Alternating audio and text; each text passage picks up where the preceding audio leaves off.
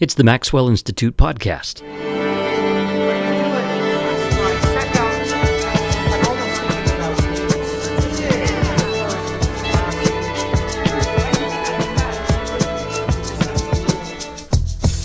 I'm Blair Hodges. Amy Jill Levine is a Jewish scholar with a deep love for the New Testament. Her latest book is called Short Stories by Jesus The Enigmatic Parables of a Controversial Rabbi. This book focuses directly on Jesus' parables. Levine exposes ways that they've been misinterpreted over the years and shows that they're as relevant today as they were when they were first recorded centuries ago. Levine joined us in a previous episode of the Maxwell Institute podcast to talk about her work on the Jewish Annotated New Testament, and I'm so glad to have her back to talk about short stories by Jesus. Questions or comments about this and other episodes of the Maxwell Institute podcast can be sent to mipodcast at byu.edu. And if you're enjoying the Maxwell Institute podcast, it would be great if you would rate and review it on iTunes or share it with a friend.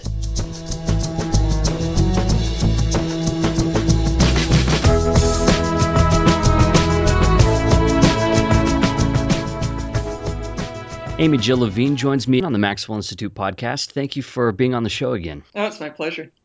Well, today we're going to talk about your new book that you just put out this year. Uh, it's called Short Stories by Jesus The Enigmatic Parables of a Controversial Rabbi. And this is a book where you look at the parables of Jesus in the New Testament. And uh, as a Jewish scholar, you talk about the context and the background and, and talk about how interpreters have read the parables and, and try to make the parables challenging again to modern readers. So, how did you decide to do this particular book? Uh, I'd always been fascinated by the parables. I, I like stories, and I like provocative stories. Um, I like stories where after I hear them, then a group of people can get together and say, "Here's what I thought." No, here's what I thought. I like this person. I didn't like him at all. Uh, parables I already knew because of the parables that show up in the scriptures of Israel, you know, what the church calls the Old Testament. Um, I knew that parables were designed not to be banal statements of the obvious, but to shock and to indict, from Jotham's parable of the trees in the book of Judges to that fabulous parable of the ewe lamb that um, that Nathan tells King David following that incident with uh, Bathsheba and then arranging the death of Uriah. Now, why don't we look at the parables not as sweet stories, which is typically how they're presented in churches, but rather try to recover that that provocation or that punch that I think Jesus' original audience would have expected and indeed would have heard. So, parables, they're frequently seen as a hallmark of Jesus' teaching. And I think most people, if they even hear the word parable today, they automatically associate it with Jesus in the New Testament. But as you mentioned, this wasn't something that was unique to Jesus. This was Jesus making use of something that existed far before his life and, and after. Oh, sure. Um, we have them in the scriptures of Israel. Wisdom literature is filled with parables, and they're not unique to the Jewish tradition either. Aesop's fables function much like parables. Buddhist koans can function like parables. Human beings, I think, are just um, hardwired to tell stories. And I, I also think that sages, that wise people, are more apt to use stories to inculcate moral values or to indict people for not behaving the way they should because a story can be a whole lot more effective than somebody just saying, do this or don't do that. So, the word parable itself, is it as simple as saying parable means story, or how would you really dissect the term itself? Ah, it's a type of story, as, as mysteries are a type of stories, or science fiction is a type of stories. Um, parables, as they function in the Jewish tradition and in the Jesus tradition, um, I don't think they tell us something that we don't already know. I think they tell us something that we already know deep down inside but we don't want to acknowledge it or if we do know it we don't want to act on it and in that sense, they're they're like um, storytelling heart surgery. They they cut away all that junk that prevents us from behaving in the way that God wants us to behave. In Mark chapter four, this is a chapter that shows Jesus speaking parables publicly, so he's telling them publicly, and then Mark shows him explaining them privately to his disciples. And you note that uh, that few of these direct explanations from Jesus's lips, according to the writer, have survived. And, and you say that's a very good thing. Oh, I, I, absolutely, it's a good thing. Um, and it's a good thing for a couple of reasons. Um, the, the, the most obvious reason is because by withholding the interpretation, it is if it is as if the gospel is saying to us, "Okay, here's your invitation. Jesus spoke to the crowds. You're part of that crowd. You go figure this out so that no one meaning is is constrained and people can react to the text as individuals. And I think the other reason that it's a good thing is because clearly, if anybody's ever read the Gospel of Mark, um, the apostles are not the brightest students in the seminar. I mean, they, they continually misunderstand Jesus. He's continually frustrated with them. So if they're the ones who are entrusted to do the recollecting, probably just as well we don't have that information. Yeah, you say that these, so these parables have what you call a surplus of meaning, and this is the idea that I, I think I guess if if we had an explanation for all of them, the the risk would be that we would just stop with that, and and that the parables, they, it seems they'd have a shorter shelf life. Exactly so. Um, it, it's somewhat like um, when Christians will look at the scriptures of Israel and say, "Oh, here's a prediction of Jesus, um, uh, virgin birth, or uh, the reclamation of Psalm 22," and then say, "Okay, Jesus took care of that. Now we pick, put this stuff up on the shelf, and it doesn't mean anything anymore." All these texts should continue to have meaning from uh, in the Christian tradition from the beginning of Genesis on to the end of the Christian scripture, because the text always has to have meaning to the believing community. So, in looking at the parables, um, it, I don't want to stop with any sort of single meaning. And what I find in teaching these parables is every time I teach them, students come up with stuff that I had never considered before. Um, from international students who read from their own cultural location to teaching in a prison where my insider students with obviously different experiences see things that, that would never have occurred to me. So the parables continually open up challenges, and at the same time, they, they catch me up short. Just when I think I've got it all put together, no, somebody comes up with an alternative reading. yeah, right. And that, that comes across in the book too. There there are some parables that you talk about that, that you you seem more undecided on, or or that you, you leave it quite open ended yourself, which is a refreshing thing to find in a book. Someone who is trying to provoke thought more than uh, make decisions for the reader. Biblical scholar. I'm not God. I'm not going to tell people what to believe. Well, you'd be surprised, right? I mean, you've read biblical stuff. Um, one of the things that you point out in the book about uh, parables, and you, you've mentioned briefly already, is that parables, above all, should should cause some kind of discomfort or should challenge uh, the person who hears this. And um, some people think that Jesus told parables in order to protect himself, that he didn't want to come out and say what he was teaching. This view of parables, rather, uh, is that Jesus was using stories so that he could really provoke uh, the audience. Oh, absolutely. Um, look, if Jesus didn't want to draw any attention to himself, then the first thing he should have done was shut down the healing business. um, feeding 5,000 people, not a good way to avoid attention from other people who were there. Um, so, no, I don't think the parables are done for, for self protection. Indeed, if you look at something like the parable of the vineyard, um, it's very clear that the, the political leadership in Jerusalem knows exactly that he's speaking about them. So he's hardly shy about this. Um, we know that parables are designed to provoke because that's what they do in the scriptures of Israel, and that's what they do in rabbinic sources, and that's what Aesop's fables do. So, if Jews before Jesus and Jews after Jesus are teaching in parables in order to provoke or indict or correct or challenge the status quo, then I see no reason for Jesus to be an outlier here. And when I try to imagine what these parables would have sounded like to the people who first heard them, in other words, other Jews um, within Jesus' audience, then all sorts of things burst forward that I did not find in most of the commentaries. A lot of those commentaries, and we'll talk about this a little bit later on, but they, they seem geared more to the contemporary audience, and so they'll they'll kind of uh, make a modern day application that that overlooks, I think, that, that original context. And, and we'll talk about that. But I wanted to also ask in this idea of parables being afflicting is what sort of things uh, were they would they afflict about? I guess it's a strange way to put it, but like what what types of things were were they focused on that, that people would be troubled about?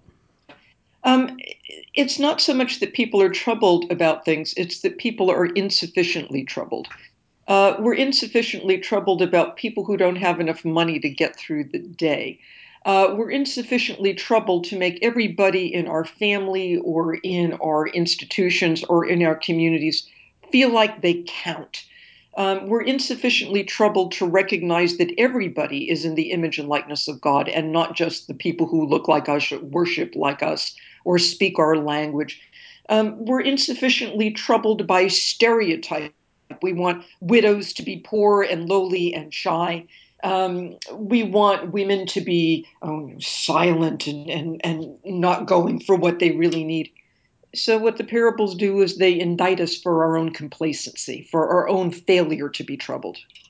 Yeah, one of the things that people will find throughout the book is the way you'll call attention to um, different uh, moral quandaries that the parables raise, sometimes personal issues that the parables raise, sometimes social matters that they'll raise. Uh, you mentioned wealth and inequality and uh, and that sort of thing, and and it, it seems like uh, some parables can speak to uh, a range of those issues. Some of them seem to be more directed to specific ones. So parables seem very uh, a very flexible story device.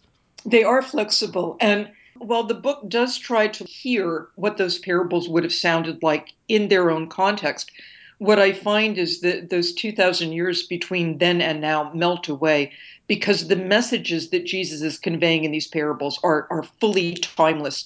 Uh, the social problems, the familial problems, the economic problems that people had in the first century are not dissimilar to the social, familial, and economic problems that we have today. We still don't pay attention when we should. We are still complacent. We still overlook. We still judge and we still stereotype. Yeah, and, and, and not only uh, that first century, but also going way back. And we mentioned uh, already Israel scriptures making use of this genre. And you, you trace parables back through the scriptures of Israel. Uh, what would you say maybe the an early early example of a parable would be uh, in in Hebrew scriptures? Um, we can look at the book of Judges. There's there's a, a, wonderful parable that most people don't know unless they've actually read Judges very closely. It's called, told by a fellow named Jotham, and it's called the parable of the trees. Uh, and he tells it about a fellow named Abimelech, whose name in Hebrew actually means my father, Avi, is King Melech. It's a great name if you want to start a dynasty, um, which is sort of what this fellow wants to do. Um, and he explains that the trees wanted a king to rule over them and just to adapt this to, to, modern audience they you know they went to the oak and said rule over us. And the oak says look i'm too busy making furniture. I've got a day job. Find somebody else. And they go to the elm and the elm says i'm too busy providing shade. I've got to jo- go find somebody else. And they go what to the eucalyptus who says i'm too busy housing these bizarre marsupials in australia. I've got a day job they finally go to the bramble which is good for absolutely nothing else and say yeah you be king over us and the bramble says sure will um, which says something about people who are unqualified for political office and how dangerous it is when we put such people into power. I, this is edgy and it's provocative. And the very fact that you're smiling and you're laughing tells us something else about parables. At the same time that they indict us and they challenge us, they make us smile. And this is part of the genius of, of telling parables and the genius of Jesus' own storytelling is that he can indict somebody and you can be laughing and feeling a little nervous all at the same time. What's an example of a funny one? Because I think a lot of people, when they read the parables, uh, humor is probably the last thing that would come to mind. So, what's a parable that had some of that humor in from the New Testament? Um, I, I, think a lot of them are funny. I, I, think the parable of the mustard seed is a little odd. I mean, mustard does not grow into a giant tree such that the birds of heaven nest in its branches. It grows into this kind of, you know, at best five foot tall bramble. Um, so the idea of something that little becoming something so great, I mean, that's fabulous. When we think of greatness and world domination, uh, we tend to think of mighty oaks and not little mustard seeds or the parable of the leaven. I mean, leaven is fabulous stuff. Leaven is yeast. Uh, in antiquity, this would be like sourdough starter. Yeah. Um, so if I want to think about the kingdom of heaven, I might think of you know pearly gates or streets paved with gold or giant banquets. I'm not going to think about leaven because actually in the New Testament, leaven has a bit of a negative connotation. Jesus says, "Beware of the leaven of the Pharisees and the Herodians." In First Corinthians, Paul says a little leaven leavens the whole lump. And then suddenly Jesus compares the kingdom of heaven to leaven. That, frankly, ought to have gotten a rise out of the audience. Gotten a rise out of the audience. I see yes. what you did there. Okay, so that that was a great example that the tree parable is humorous. Are there uh, did parables continue after the time of Christ, like rabbinic examples of parables that you can think of? Hmm. There are lots of rabbinic parables. Um, and I did not want this book to be a here's what the rabbi said, here's what Jesus says, let's parallel them up. I, I just wanted to look at, at the Jesus parables in and of themselves. But I do give a couple of examples of rabbinic parables to show how closely the parable genres arrange. I mean, rabbis tell parables about kings and about shepherds and lost sheep and lost kids and whatnot. But the rabbinic parables also have this element of humor in them. There's this one fabulous rabbinic parable that comes from a text called Shir Hashirim Rabbah, song of a commentary on Song of Songs. And it says, Do not let the parable, the Hebrew term here is mashal, do not let the parable appear of little worth to you, because through a parable a person can fathom words of Torah. In other words, these little stories some only a verse or two long, can open up the world of God, can open up uh, the meaning of existence. And that tells a parable. It says, Consider a king who has lost a gold coin or a precious pearl. And you can hear like an echo of Jesus' pearl of great price. May he not find it by the light of a wick worth no more than an isar, a penny. Therefore, do not let the parable appear of little worth to you, because by its light a person can fathom words of Torah. Okay, so we think, as we usually do with the New Testament parables, oh, this story simply tells me that parables are important or parables are enlightening. But then I want to think about this literally. Um, if, if I'm a king and I lose a gold coin, of which I must have thousands, or a precious pearl, of which I've at least got you know hundreds, I'm not going to get off my throne, light a candle, and go into the, the quarters of my castle looking for the. I have staff to do that. In fact, I have slaves to do that. So the parable gives me gives me this idea of somebody who's in a great position of authority having to get off his throne and get down on his knees in the dirt and the dust with the rest of us. And that opens up to ways of thinking about how do we understand political authority? Um, can we make fun of the king? Sure and that's a nice way of, of locating ourselves. Um, and we realize that even kings have to get down off their throne at some point. So this is an important thing, and sometimes we have to do the job ourselves. But I like the idea of, say, Queen Elizabeth getting off her throne in Buckingham Palace, going, "I've lost my pearl," and then taking a flashlight and going to look for it. It's a wonderful image you know, parables are powerful in part because they can be employed in many different ways, like you just did. But but you also caution people uh, in the book that that parables aren't necessarily infinitely malleable. Um, you quote an, an old saying: uh, "A text without a context is just a pretext for making it say anything one wants." So that's why you want to look at the original context of parables, right? I don't want to let the historical context go. Um, from a theological perspective, the incarnation, um, the, the birth of the, the Christ for Christians took place in a real time and a real place. And I think we ought to take that seriously theologically. Um, Judaism and Christianity are both historical religions, so we should pay attention to the history that our scriptures give us. Um, and as a storyteller, you know, I, I, recognize that stories can be adapted and changed, and they will take on new meanings for every generation that reads them. But the Bible stories are different because now I'm talking about sacred scripture. I'm not talking about Aesop's fables or Shakespeare um, or Hemingway. I'm, I'm talking about scripture, and, and I want to honor that historical context. I also find that when I take the history seriously, I can help preclude some of the anti Jewish interpretations that have frequently found their way into Christian explanation of parables. I, I think, as, as I've often said, the Gospels and Jesus stand very well on their own without having to make Judaism into a negative foil. History helps us with that. You mentioned other other books that you you sep- you differentiate scripture from things like uh, Hemingway or, or someone else. The question some people have is is this idea of a scripture being something that a community gathers around. So uh, could a community gather around some story by Charles Dickens or something and make that into a scripture? What differentiates scripture from any uh, well written book that could stand ongoing scrutiny? What makes oh, scripture sure. different? Yeah, um, actually, there are communities that gather around Dickens. They they meet at the Modern Language Association. Yeah, they gather around Shakespeare, and they meet at the Globe Theater. Um, uh, and and they are as passionate about how they interpret their texts as people who interpret the Bible are passionate. Uh, but most of them don't say my salvation is dependent upon this story. or this story comes from God, or this story conveys theological truth, um, or this story changed my life such that I understand my purpose in the world, or, or this story gives me hope.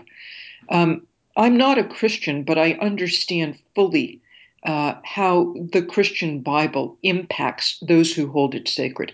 And therefore, I will treat that text with infinite respect uh, because I respect the people who hold it sacred. The Bible is a book different than books on, on which uh, religion is not based. Okay, good. Um, so back to that question about kind of un- uncovering the parable's original setting. Um, you say uh, part of your goal was to recover the original provocation. And this raises the problem of imperfect records because uh, many Christians understand that the very nature of the New Testament writings complicates the interpretation that we can uh, can do on the text. And you identify a few leaps of faith that readers have to take when they're reading these records. So let, us mention some of those.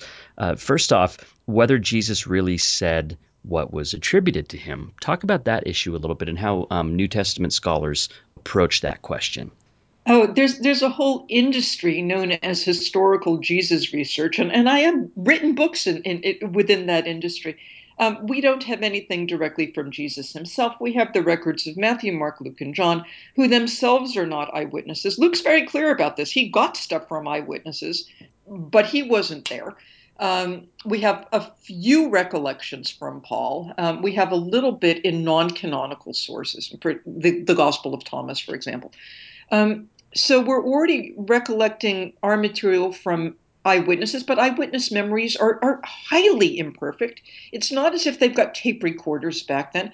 The Gospels tell stories differently, with different orders, with different words. More, Jesus spoke in Aramaic, the New Testament is written in Greek, and anytime a story goes from one language to another, certain elements will drop out and certain elements will, will drop in.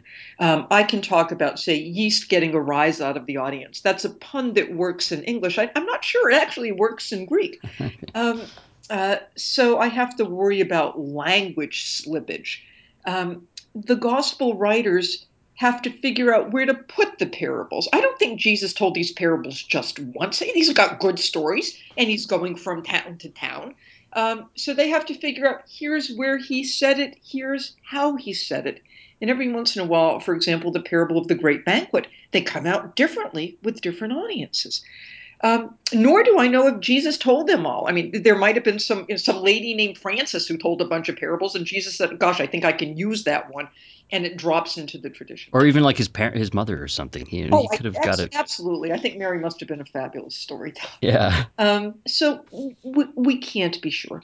Um, again, what I'm trying to do is an act of historical imagination. I think generally, from looking at the history of stories as they come through the centuries, for the most part, elements in stories tend to stay the same. So if we look at the Cinderella story, for example, which has been around for, for hundreds of years, the Brothers Grimm did ethnological research on this. And we go from what the Brothers Grimm discovered to what Disney gave us to what most recently Hollywood gave us to Rodgers and Hammerstein the basic elements of the story remain the same. The details may change. I think the skeletal outlines of these parables remain the same as they went from uh, Aramaic to Greek to English, as they went from Upper Galilee to Jerusalem to Corinth to Rome to Nashville. But it's a guess. One of the things you do is uh, occasionally you'll point out that, uh, according to your reading, the the gospel writer seems to be putting a different spin on a parable than perhaps what Jesus uh, was putting on it in his original context. Can you think of any examples of that where you, you see a gospel writer taking a parable and and giving maybe his own uh, spin on it? Oh, I think Luke does that all the time, um, and that does not make the interpretation wrong any more than anybody reading the Bible today and saying, here's what I get from that text is wrong. If the text means something to you, you've already got a partially correct answer. But I think Luke in particular has domesticated the parables. Luke has tamed them and taken away the shock value. There's this fabulous parable about a, a widow who's got a law case and she's she's trying to get the judge to adjudicate in her favor And the, the Greek for what she wants is, is problematic. She may be asking for justice, but what the Greek term actually suggests is she's asking for vengeance. And that already raises for us the question of if we sue somebody, what exactly do we want? Um, and finally, um, she keeps bothering him, and the judge finally says, Well, look, I, I don't really care what people think about me. I don't even care what God thinks about me. But this widow's about to give me a black eye, so I might as well give her what she wants. And I love this idea of some widow threatening a judge with a black eye. And then Luke, as they say in the South, bless his heart, comes in and says, uh, and basically this parable tells us we should pray always and not lose heart. Well, yeah, that that's something nice, but I don't think the parable is about praying always and not losing heart. I think the parable is about charging into the court system and trying to get what you want. And for those of us who are readers, we have to figure out in this parable on whose side are we? This this widow does she want justice or does she want vengeance? What about her opponent? Why isn't she talking with him? Particularly since Jesus tells us in the Sermon on the Mount, you know, if you've got a problem, don't go to the court. Go make peace with the person against whom you've got a problem, lest you get tangled up in the court system. Paul basically says the same thing. Is the judge doing the right thing by granting her what she wants, or is he becoming complicit in something that might not be so good in the first place. At the end of this parable, I don't know whose side I'm on. I don't know what the right answer is, but I find myself asking really good questions. Do I want justice or vengeance? How do I become complicit in other people's concerns? What would I do if I had an opponent? How do I make peace? What actually is justice? Yeah, that's in chapter 8 on the widow and the judge. And the way that you structure these chapters is you, you offer your own translation of the parable, and then you give some background about it or some interpretation. You talk about how different interpreters have interpreted it over the years, and then you, you break it down line by line and talk about each individual element. And this was a particularly strange, I will say, a particularly strange chapter uh, in, in perhaps one of the chapters where you offer the least amount of resolution uh, uh, for the reader, and and you do you you end by saying, um, uh, with this story, Jesus forces us to find a moral compass, and we learned that to do so, we need to inter- interrogate our stereotypes and then ask the right questions. So this is a parable that that you conclude ultimately doesn't just have this clear cut uh, resolution that Luke places on it. And the thing that was really helpful to me was the way you differentiated between the parable proper, so just the bare bones of the story, the frame, which the gospel writer often gives to it, and sometimes Jesus does, uh, and then the reception. So that's what all the people that read it after that, the kind of uses that they put to it. And if you separate out those parts, you can really start to open up the interpretive possibilities. As soon as you realize that that gospel writer has presented a frame that that you can switch out uh, and, and, try a different frame and, and, see what comes out. That kind of that kind of analysis is really helpful uh, throughout this whole book. But but don't we always do that when we read the Gospels? Um, the the frame of Jesus that Mark gives us, the the suffering servant, the the enigmatic figure who who who says, "Don't tell anybody what I'm doing," is very different than the the quite pedantic Matthew who speaks in long discourses, or the the somewhat mystical John who uses "I am" statements. Um, it's it's the same Jesus, but but the narrative frames of the four Gospels are very very different. So if we can have Jesus presented to us in different ways, why shouldn't we be able to look at the parables as presented in different ways? And then each gospel writer, just as the gospel writers frame Jesus differently, may well frame the parables differently as well. That makes perfect sense to me. It does, but I think I, I think you underestimate the extent to which most Christians are harmonizers and, and try to flatten the New Testament and have a very monolithic picture of Jesus. And and and myself for years uh, overlooked the different types of frames that the gospel writers gave. So it, it, it's especially helpful when I see it happening on the level of a parable. That helps prepare me to see it on the level of a gospel. And because, like you said, it's kind of that same principle. And as you're teaching Christian students, have you sensed uh, any consternation on their part when, when they start to see these types of differences, especially perhaps more fundamentalist or literalist minded readers that want to harmonize the gospels? Um, I, I don't want to take away the particular theological beliefs of any of my students. As I said, I believe one, one treats religious faith with, with the utmost respect. So, what I do in the classroom is say, look, here are some ways that the Bible has been understood. Here are some ways that the, the public um, has become increasingly aware of how Jesus is understood. Here's what you're going to see on the Arts and Entertainment Network or the History Channel or uh, various magazines available to the public or um, the uh, PBS Easter program or the PBS Christmas program. And when people in your congregation say to you, gee, are, are, there four different portraits of Jesus? Or how come Jesus says one thing here but something else somewhere else?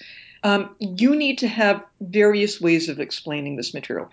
If someone in your church comes up to you and says, Oh, I heard somebody on TV say Jesus didn't really say this, this was invented by the gospel writer, how are you going to respond to that?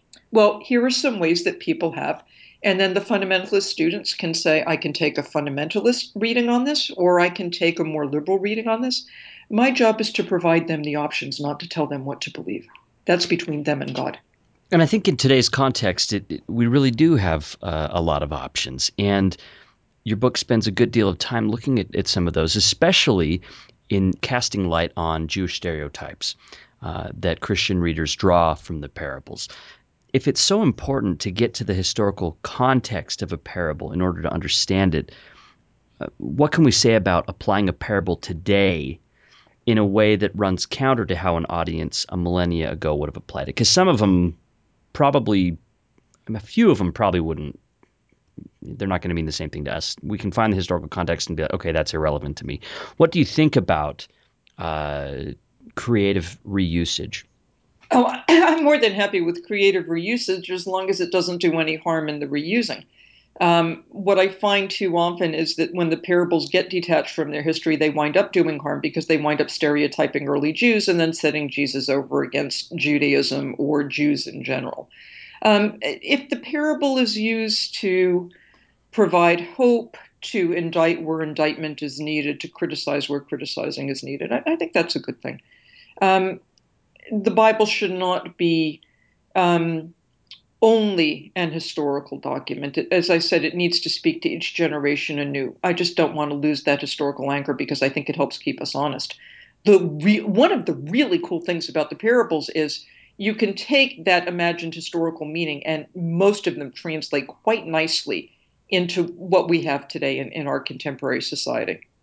Let's talk about a, a, parable that might that often receives a uh, an anti-Jewish reading today, or, or, a reading that casts Jews in an unfavorable light. Can you think of an example of one that uh, of a, a, parable that's frequently read in an anti-Jewish light that you uh, overturn in your analysis?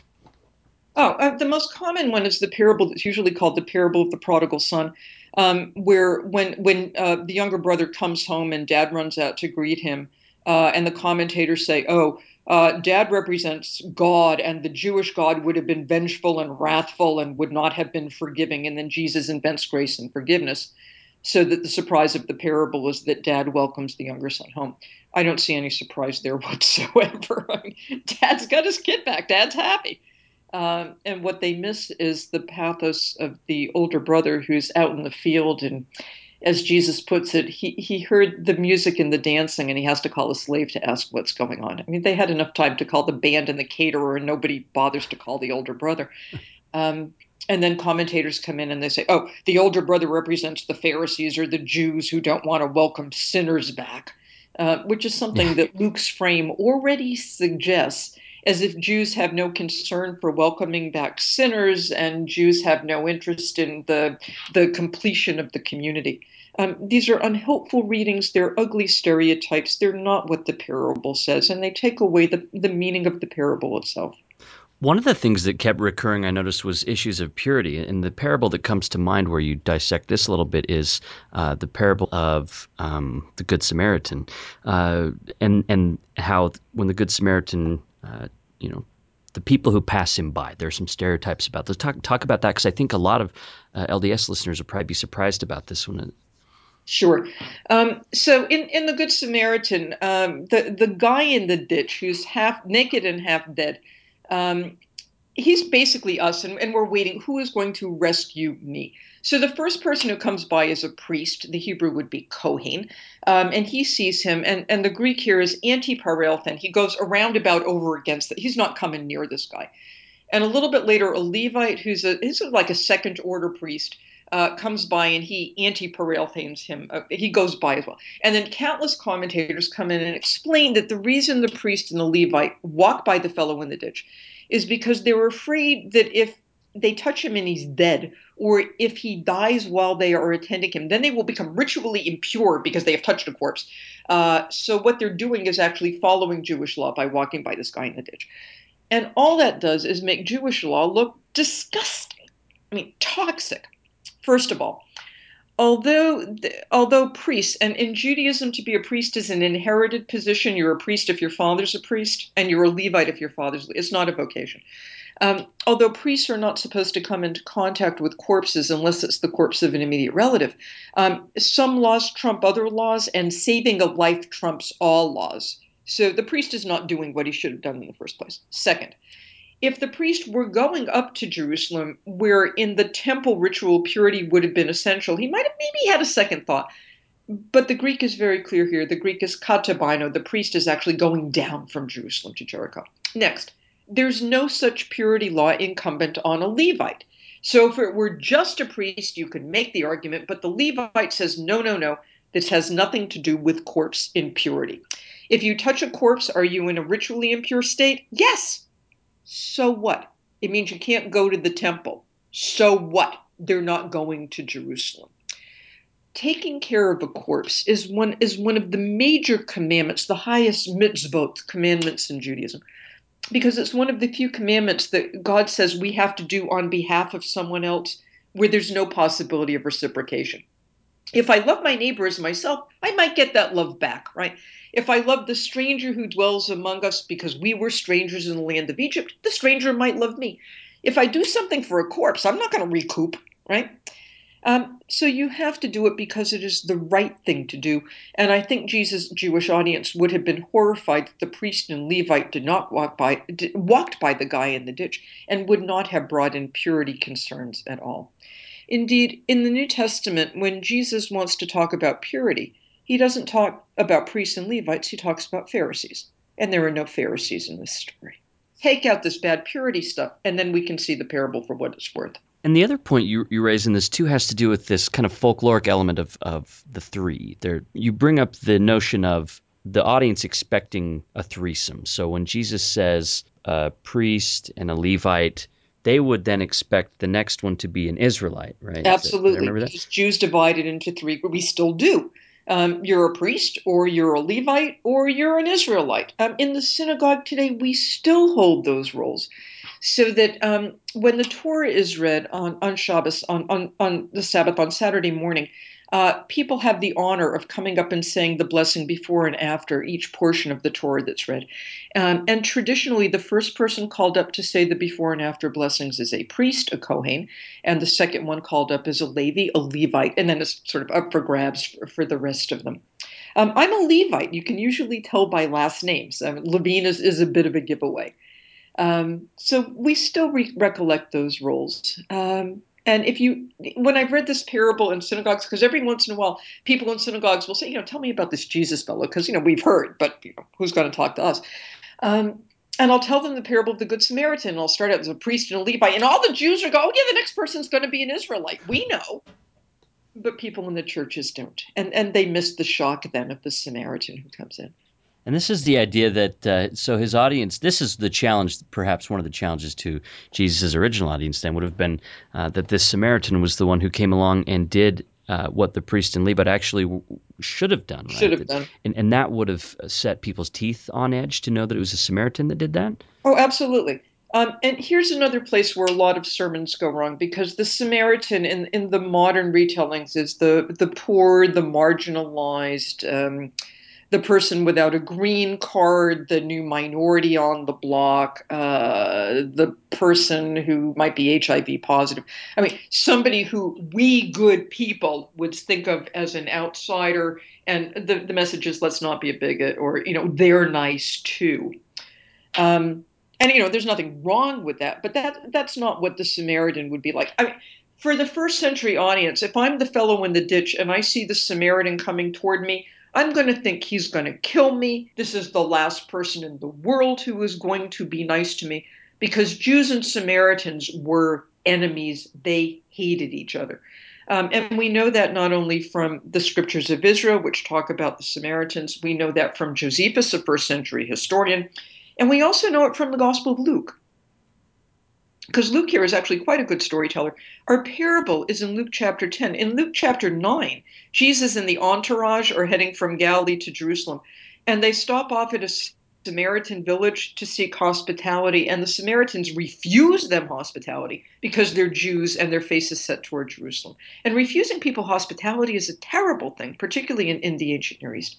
At this point, James and John, two of the apostles in their apostolic best, say to Jesus, Lord, shall we call down fire from heaven and destroy this village? It's actually an allusion to the prophet Elijah, who was working up in, in what eventually became Samaria. And Jesus has to explain that dropping a bomb is not an appropriate response to lack of hospitality. They hate each other. I went a little overboard on that suggestion, right? That's yeah. also interesting too. It, it, there's no problems there depicting the the apostles there uh, as imperfect people. Um, I think the same kind of goes for the priest and Levite who passed by. This this wasn't a, a, critique of Judaism. This was a critique of Jews who weren't living up to Judaism. Exactly so. Exactly so. They were not doing what God would have us do.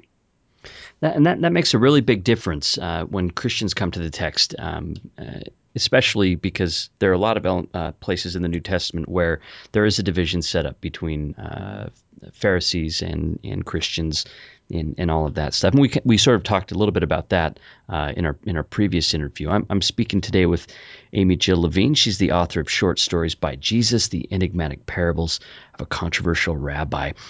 Um, we talked about this at the outset a little bit, but you, the book's written on the premise that a lot of readers of Jesus' parables today have domesticated them um, or taken away their edge, made them a little more safe. And we didn't talk about uh, some of the reasons that you suggest for this auditory atrophy is the phrase you use. Uh, so before we go on, let's talk about some of those. What are some of the reasons why people are prone to domesticate the parables? Yeah, um, there are several. Uh, uh, the first is, is part of general Christian education. Um, little kids in churches get introduced to parables very easily, very early, um, because they can kind of get a, a, basic message out of them. Like the prodigal son means God loves us even if we screw up. Um, or the Good Samaritan means you help people by the side of the road. Um, or uh, the mustard seed means God can do great things. You know, all that's fine, but it's childish. But if children are taught parables as children's stories, then it's very hard to make a shift over to say, wait a minute, these may be adult stories speaking to adults. Um, if we continue to look at them as children's stories, we will take the simplistic lesson uh, and we will not take the challenge. That's part of the problem.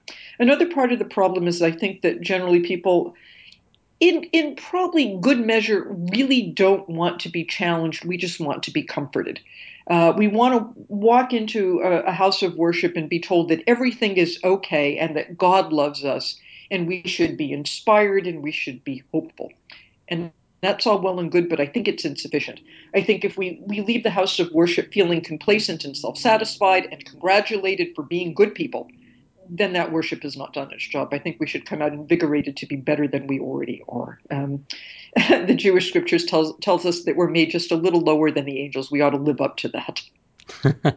uh, so on that point, though, there's a parable that you uh, talk about that uh, the the tax collector and the Pharisee that that the the typical reading of that parable would support the point you just made that that we go we go to worship to be comforted and to feel good about ourselves. And that's the typical reading of the tax collector and the Pharisee, where the Pharisee and the tax collector go to the temple to pray, and the Pharisee says, "I thank you that I'm not a sinner and a terrible person, or even like this here tax collector." Yeah. And then the tax collector says, "You know, forgive, you know, God have mercy on me. I'm a sinner," and hits his breast, and and then uh, and then it says that one of these uh, re- that they uh, one of them returned home um, justified, right? But you challenge that reading, and I want you to talk about that because uh, that's one of my favorite excerpts of the New Testament, and you really uh, sweep the leg. well, good.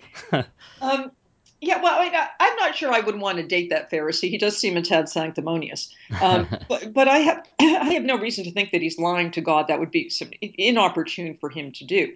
Um, he's really a super Pharisee. He, he does more than any Pharisee would be expected to do. Uh, fasting as, as a form of, of self discipline, tithing everything. I mean, he's really over the top. Uh, and he's comparing himself to this port, this tax collector, who I think is really quite humble and quite sincere himself.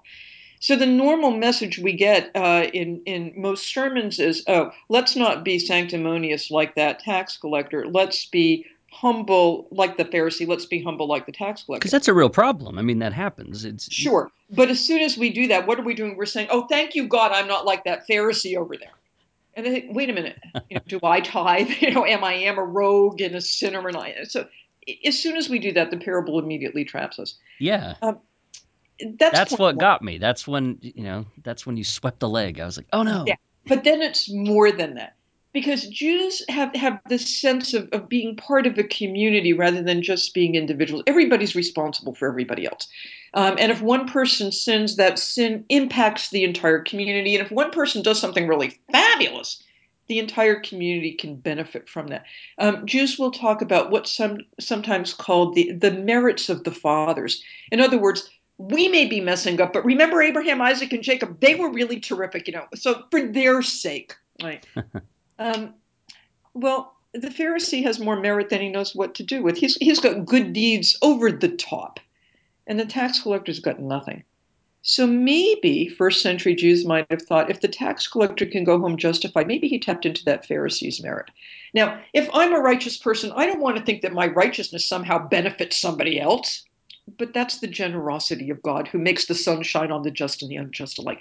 And then, gosh, just when you think you, you've got that rug swept underneath you, right at the end, the last line in, in all English translations I was able to find is, Therefore, I tell you, this man, referring to the tax collector, went back to his home justified rather than the other. Yeah, rather than. But, and in King James, rather, rather is italicized.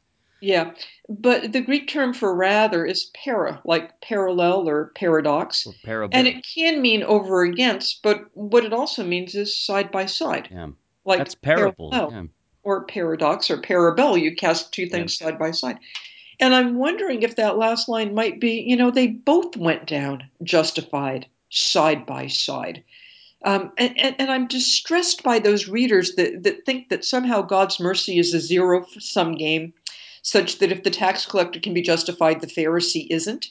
Why wouldn't God be merciful to somebody who's doing all the right things, who goes to the, the temple and doesn't ask for a thing, but thanks God that he's been put in a position where he can do all that stuff? He does diss the, here's here's where I want I put I wrote this in the margin for you. He does diss the tax collector though, right? That's right. And it turns out at the end the tax collector may well be justified because of the Pharisee's good deeds. And that's the last thing the Pharisee wants to know. You're going to so diss jokes this guy. on him. The joke's on you. He Okay. gets he gets justified because of your good deeds. Too bad. I also thought it could be uh, a Christian reading could be that the Pharisee might also be a type of Christ, in that uh, Christ's merit is said to uh, cover for the sinner as well. So that the, you know this, I, and I hadn't thought of that before. I had uh, read this book, so I thought that was a, an interesting possibility. That's as well. how the cross works Yeah. in part. It's the fidelity of the Christ that allows the rest of us to tap into that merit, to tap into his good deed. That's exactly how that works. Why wouldn't it work for the Pharisee as well? It's just Right. that Jesus wanted it and the Pharisee didn't. Right. Yeah. Yeah. And Jesus didn't diss the tax collectors. So, uh, although I mean, that's just such a good man. It's just such a good story for for many different reasons. Okay. Uh, a couple other reasons you mentioned about domestication include um, the perpetuation of anti-Jewish stereotypes. So this is the idea that Christian readers, especially in differentiating themselves from Jews, uh, tend to play up the anti-Jewish angles. And you also talk about academic approaches that favor uh, contemporary application or homiletics. Talk about that for a minute. About how academic approaches can actually uh, domesticate parables. Um, sometimes the academy will use whatever tools we can find in order to bring closure to the parables or to say uh, here here's what they must have meant. So we, and i don't I don't think it's bad. In fact, I think it's quite good for academics to use whatever is available in our treasure boxes. Uh, by the way, the word for treasure box in Greek is thesaurus. So you pull oh. out whatever vocabulary you can.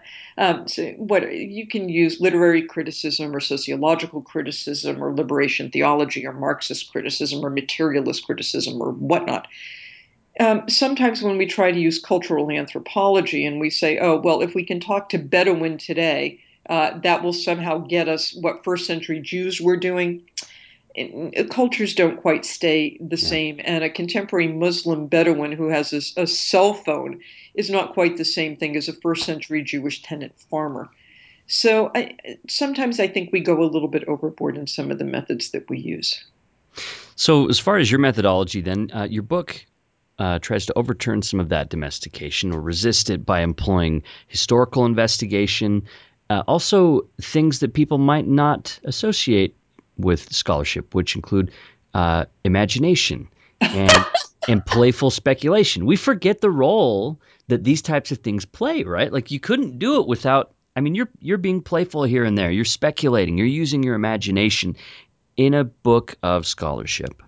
Well, yeah, I mean, I don't think that scholarship and imagination are mutually exclusive. Um, it, it, history is always a bit of an imaginary game because we don't have all the data in front of us. And indeed, even if we did, even if we had every single minute of everything that was done, when the historian recounts, we have to choose what to say, what to leave behind, how to say it, how to frame it, how to contextualize it. So anytime an historian writes, we're already using some part of imagination to, because we're saying, here's what we think is important, and here's how we think this material should be understood. In terms of playfulness, oh gosh, I think I think the parables are playful. I mean, they're dead serious in terms of their intent, uh, but I think they're delivered in a playful manner. Um, it's that that old spoonful of sugar model. I, I, like the idea of using imagination. I like the idea of using playfulness. I like the idea of making the biblical text come alive. And I find that when I use my own imagination, and I admit to it, I tell people when I'm making stuff up, um, or when I'm guessing, or when I'm speculating, that that then becomes an invitation to them that they can do exactly the same thing. Yeah, I am really... just a little bit more informed than they might. Yeah, yeah, you've got a little bit more of the historical background too, and and and like we said earlier, that serves as a as a uh, as an anchor too, that you can kind of uh, uh, maybe resist the most crazy readings, or if you're doing a crazy reading, you can at least be aware that that's what you're doing, right? Or because I know the genre, if if the genre of the parable is I, I should feel a little bit of a discomfort uh, this should make me interrogate my own values or my own stereotypes because i know that's what parables are supposed to do. I'm also aware that if i come up with a reading that tucks everything neatly together and makes me feel very good about myself or very good about the world then i'm probably miscuing the genre so we read mystery stories in order to be entertained or to tease out the, the problem. We read recipe books to figure out how to cook, and we read parables to be challenged. And in a second, we'll talk about, uh, I'll ask you about what parable challenged you most. Uh, this is the Maxwell Institute podcast with Amy Jill Levine. She's the author of short stories by Jesus. We'll take a break and be right back with the conclusion of this episode. Now that you've already read all of the scripture commentaries that promise to make your scripture study easier, it's time to dig a little bit deeper. Latter day Saint philosopher James E. Faulconer has written the Made Harder Scripture Study series on the premise that our scripture study is only as good as the questions we bring to the table. The Neal A. Maxwell Institute for Religious Scholarship at Brigham Young University has already published the Book of Mormon Made Harder, the Doctrine and Covenants Made Harder, and the Old Testament Made Harder, and now the New Testament Made Harder is finally available. Each book is filled with challenging questions with occasional commentary to make reading harder, or rather, more fresh and surprising and, and demanding. These made harder books are an excellent tool to improve your personal or family scripture study, sacrament meeting talks, or Sunday school lessons. The New Testament Made Harder by James E. Faulconer is now available at Amazon in digital and print formats. So much of modern life is geared to finding faster and easier ways to do the same old things. The Made Harder series is proof that making things easier does not always make them better. It's the Maxwell Institute podcast. I'm Blair Hodges. I'm speaking today with Amy Jill Levine. She's the author of short stories by Jesus, the enigmatic parables of a controversial rabbi. Uh, okay, so as you're doing this uh, project, were there any parables that you that that stung you in particular that you maybe felt indicted by, or or that that kind of s- struck at your heart? Yeah. Um, they all do, and every time I was working on a different chapter, I felt you know, I felt indicted, and then I felt challenged to go out and do something decent in the world. So that was a good thing. I mean, I find the one that gets the most resistance, um, sometimes from me and sometimes from others, is the parable of the laborers in the vineyard. Um, and this is the one where it's typically interpreted, and the, Luke gives us and Matthew gives us this this kind of nice frame about it. Um, that oh, it doesn't really matter when you convert; it just matters that you convert, and the people who come along later in life get the same benefits as the people who've been toiling in the vineyard since in, since early morning. And then the typical interpretation is, oh, the Jews are the ones who started and were working like slaves in the heat of the day and they resented the Gentiles coming in, you know, with the last minute and getting the benefits of salvation. It's nonsense. um, I, the the first provocation in that parable is the vineyard owner who keeps going to the marketplace like he doesn't know how many people he needs in terms of a labor force. That's very odd business practices. And it's not as if he goes out once or twice, you know, three times, four times, five times. And every time he's finding people there who don't have a job. So, what does this tell me? Um, it means that every group that got hired left people behind.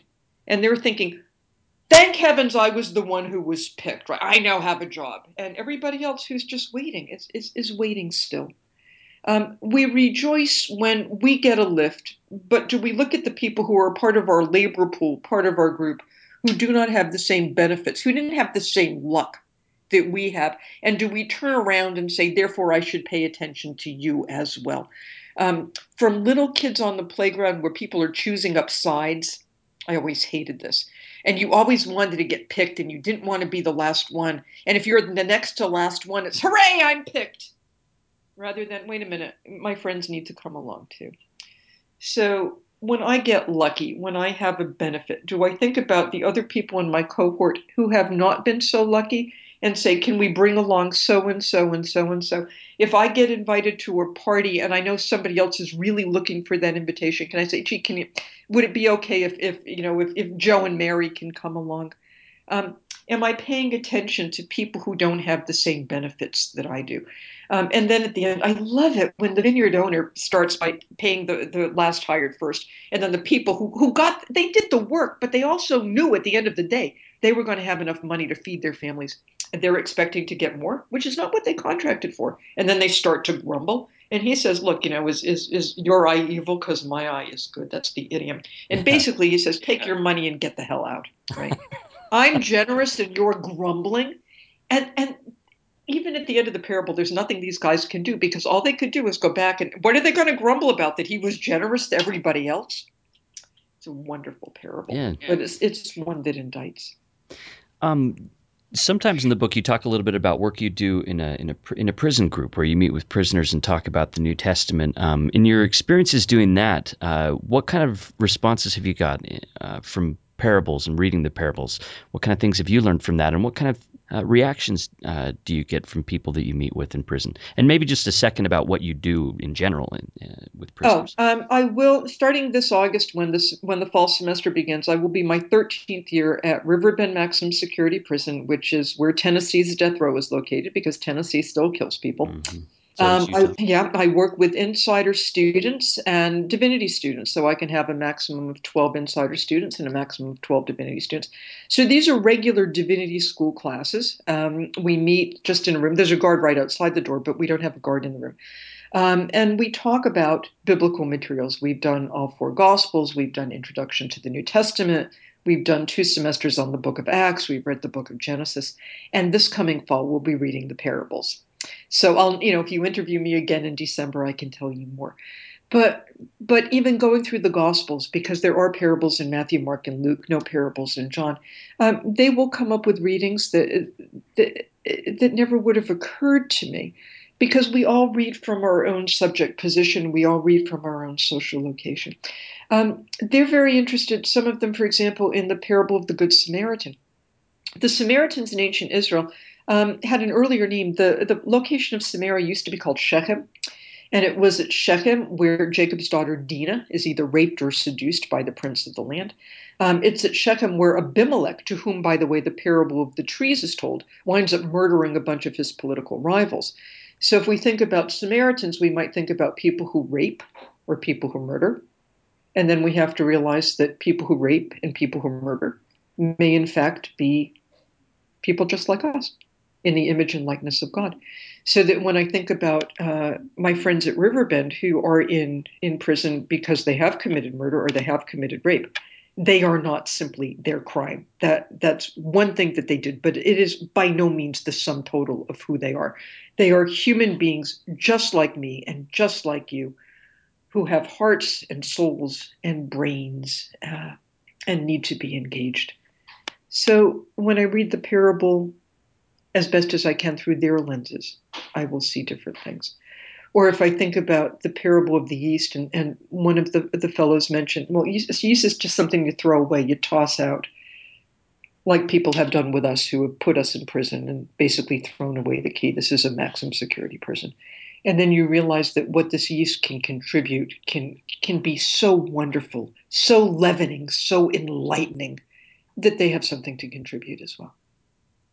It's, it's extraordinary. It's extraordinary. It's and and I, I imagine it's difficult to do. I mean, um, just so we get the chance before we go to Buzz Market, a few more parables. Uh, this is kind of a cheesy question, uh, but this will give us a chance to mention a few more. Uh, if you had to pick uh, your favorite parable currently, uh, or during the process of writing the book, and your least favorite, what would you say and why? well, my least favorite parables I didn't write on. You know, oh yeah, was, so right there is a law of limited return and i'm not covering all the parables there are. There are there are other books that do it and do it very very well. Um, so i wrote on the ones where i thought i actually had something to say um, where people might who have been studying parables all their lives might say oh i never thought about that. I mean that's that's what i was trying to get.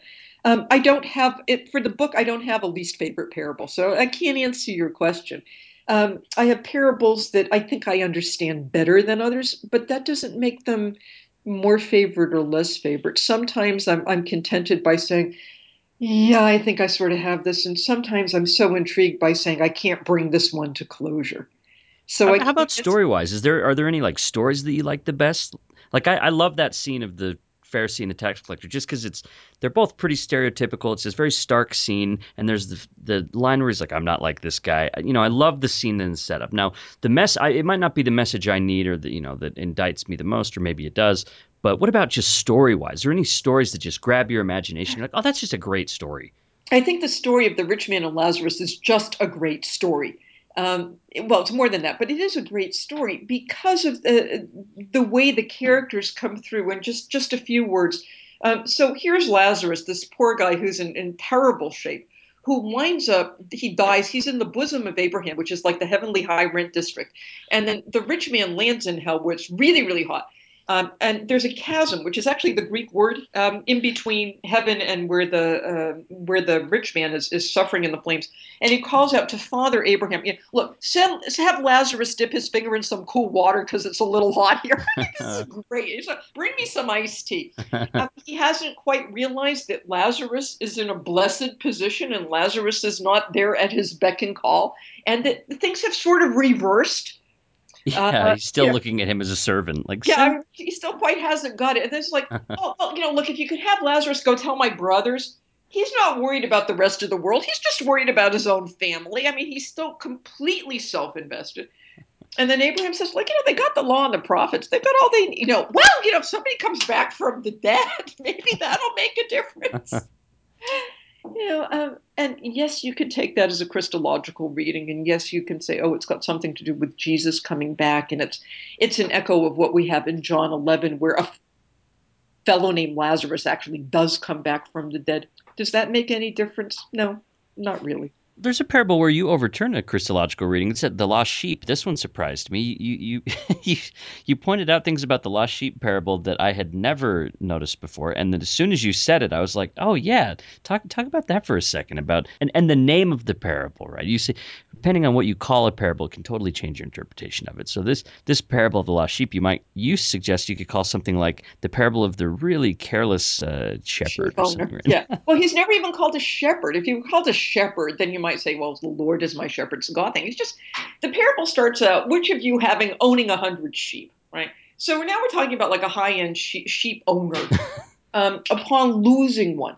So the standard interpretation is that the sheep owner is the good shepherd who's either Jesus or God, and we are the lost sheep, um, and that God will come find us, or if we're like the prodigal son, that, that that we went astray and God forgives us and brings us home, and then everything is nice and tidy and lovely. No. Um, at least for that first century audience, which of you having a hundred sheep, they're not thinking the sheep owner is God. They're thinking the sheep owner is one of them. Moreover, the sheep owner lost the sheep. If the sheep had gone astray, fine, you could move into like the sin repentance thing. But I mean, the sheep owner lost the sheep, just like the woman in the immediately following parable lost her coin. The coin didn't lose itself; it didn't go astray. So I've got a problem. Um, what we miss in the in the that parable, I'm at the beginning of, of Luke 15, is if you have a hundred sheep and one goes missing, how do you know? Right? You have to count because um, it's not like you could look over at the flock and say, "Oh, it's the one with the beret, or the one with the argyle fox, or you know, the one with the little beret." You have to count. Um, and what happens? So he leaves the 99 in the wilderness, which is not a smart move with sheep because if you leave sheep by themselves, they stray. Oh, I have a friend who's been teaching in Tanzania, and she said when she told this parable to her friends in Tanzania, many of whom are sheep farmers, they said, you know, if you have a sheep who goes astray, you shoot it because you don't it's, want yeah. to sheep fall right. I mean, it's like a dangerous sheep. Right? Yeah. So, or if you or if you left your left uh, what's the 99 are going to go off that's right. Someplace. So if you if you leave the 99 in the wilderness and you find the one that's lost at the end of the day, you've only got one sheep because the 99 have gone. Anyway, so he finds the sheep and he puts it on his shoulders. The smell alone would kill you because sheep smell. Um, and he brings it home and he calls up all of his friends and neighbors and says, "Rejoice with me because my sheep that was lost is found." They, they don't care. Right? You have 99 others. Um, and what we miss is we turn the parable into an allegory. We are the lost sheep. The sheep owner is God. There's no reason to do that. Yeah, yeah, I mean, if you want the for basic reading, fine, right? Sure, like uh, that, that, that's fine. But you're missing something more. You're missing the importance of counting. Or what woman who had 10 silver coins upon losing one does not light her lamp and sweep her house and search until he, she finds it? And then she calls up all of her female friends and neighbors. The Greek is in the feminine. It's a, it's a woman's party. And says, Rejoice with me because my coin that was lost is now. They don't care. But the other thing that we miss is she lost the coin. Now, if we want to make the sheep owner in parable one God, then we have to make the woman in parable two God. I think that's only fair. And I know. Yeah, so you've got a woman as a symbol of God here. It's really a cool thing. Um, yeah, but I don't think she's God. But you know, but if we're if we're gonna if you're going to. if you're going to, it's only it's only fair. If the yeah, if the shepherd's symbol for God, woman's God, symbol and the God. father in the third parable is God, then the woman's God too. Yeah. It's only fair. Anyway, so what we miss again is the counting. If you have ten silver coins and one goes missing, how do you know? You have to count. And the third parable begins there was a man who had two sons. And his problem is he didn't count because he recognized the, the younger one who had come home and he gave him the party and he forgot to count the older one. And thus the parable says to us, whom did we forget to count? Is it the person who's been under our nose, who's been doing all the work, who has been faithful, who has not been a problem, have we made that person feel as if she didn't count for anything, as if his opinion didn't count? Have we failed to make somebody feel counted? Do we count? People in my classroom, people in the congregation, people in the community. Whom have we forgotten to count? It's brilliant. It's Amy Jill Levine. She's the author of Short Stories by Jesus, The Enigmatic Parables of a Controversial Rabbi. Do you have any projects that you're working on right now? I know that uh, we mentioned before there's another edition of the Jewish Annotated New Testament that's coming out. Uh, do you have anything else you're cooking up? Um, I'm trying to finish uh, a commentary on the Gospel of Luke, which I'm writing with my Methodist evangelical friend, Ben Witherington III. Um, ben and I agree on very little. Um, and what we're what we're doing in this commentary is showing that you can have disagreements over what the text means, uh, but you can be very, very close friends with the person with whom you have disagreements, and you can disagree theologically and maintain a civil concern because your disagreements are, as the rabbis would put it, for the sake of the kingdom of heaven. Um, and Marc and I um, are planning to do a book on uh, those materials in Israel's scriptures and in the Jewish Tanakh, the Christian Old Testament, that get picked up in the New Testament and reinterpreted. Uh, so the the so-called virgin birth material. Um, uh, the, the cornerstone that the builders rejected that has become the head. Um, my God, my God, why have you forsaken me? The suffering servant in Isaiah, and uh, the Zechariah predictions about uh, the king coming into Jerusalem. And what we want to do is look at how the Jewish tradition has understood exactly those same passages. Um, here's this idea, again, of the surplus of meaning. For the church, they will have a particular meaning that the New Testament provides them, but those passages will also have had a meaning to the people who first heard them. Uh, Isaiah's audience, the audience of Genesis. And they've also had a, an ongoing meaning in the synagogue. So, what we thought we'd do is show Christians what more these texts means without erasing any of the Christian interpretations, but saying, here's, here's how else these texts might be understood. Here's what more you can do. The Christian is in a lovely position here because the Christian can double dip. You can take the New Testament interpretations and you can say, here's how else these texts might have been understood, and indeed, the invitation then becomes open. Here's how I might understand these texts in my own circumstance today. Well, I hope if it comes down to it, we'll be able to talk to you again when uh, when some of these projects come out again, because it's a real pleasure to have you on the show, AJ. What a pleasure to talk with you. Thank you so much. All right.